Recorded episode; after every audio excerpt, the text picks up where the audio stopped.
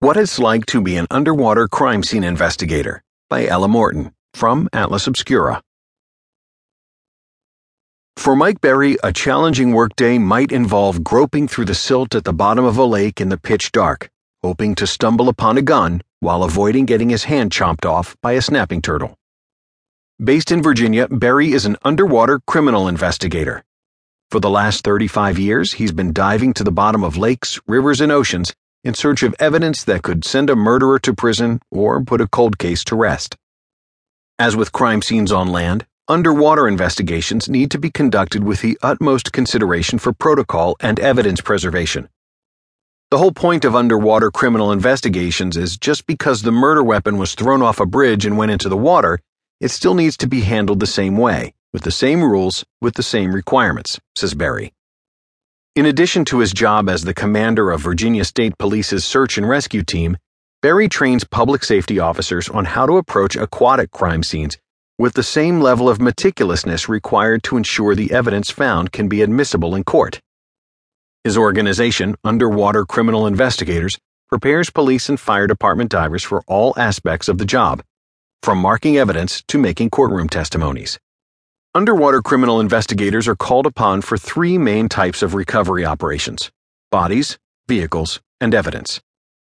Body recovery could be a person that drowned, it could be a murder, it could be a cold case where the person was murdered 10 years ago and tied up and thrown off a bridge, says Berry. In cold cases like these, you're not searching for a body anymore, you're searching for bones and clothing and jewelry, and maybe cinder blocks and rope they used to tie them up.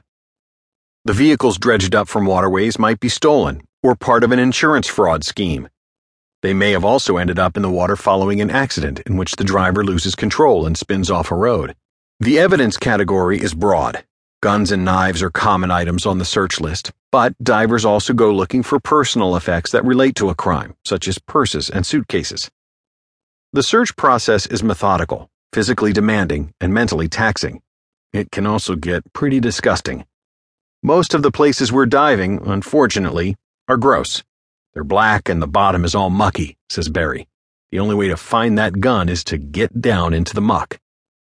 Scuba divers scour the bottom of a body of water by hand, moving back and forth in straight lines, like mowing a lawn. Working in pairs, they hold on to a rope while sifting through a foot of silt, mud, trash, and foliage. As soon as the lead diver completes a section, the backup diver researches that area. It's a thorough approach, and one that requires a lot of patience and concentration. It can take days or weeks to find that crucial object that can provide the missing piece in a puzzling crime.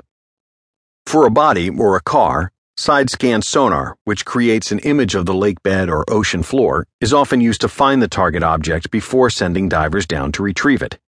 Regardless of the methods employed, the search is high stakes. You have police departments that are depending on you, says Berry. The case many times hinges on these divers and their ability to not only scuba dive, but to search in these very harsh conditions and find it. The taxing conditions don't just involve muck and pitch blackness. The water that we dive in, a lot of it is contaminated, Berry says, so just ingesting some of that water could kill you. Divers can step on broken glass or injure their hands on nails. And then there are the creatures of the deep, some of whom make their presence known at highly inconvenient moments. Depending on the location of the investigation, divers may have to contend with turtles, poisonous snakes, alligators, or inquisitive fish. The worst I've been bit was from a snapping turtle, says Berry. You know, you can't see them, so as your hand is moving along the bottom, feeling, you hope you get the rear end of the turtle instead of the front end. I got the front end one day. It went right through my hand, from one side to the other. The pain, he says, was like a lightning strike. Fish, while seemingly harmless, can also impede an investigation. I've had fish take a chunk out of my lips before, says Berry. A diver may also encounter what they think is a body, then discover it's a man sized catfish. You put your hand on something at the bottom and you're thinking, What's this? says Berry. And all of a sudden, it swims. In the event that a diver does find a real human body, or part thereof, the usual approach is to place it in a body bag while underwater, then bring it to the surface.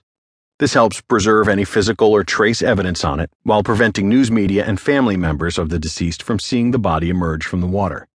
In toxic or otherwise dangerous waters, investigators opt for what's called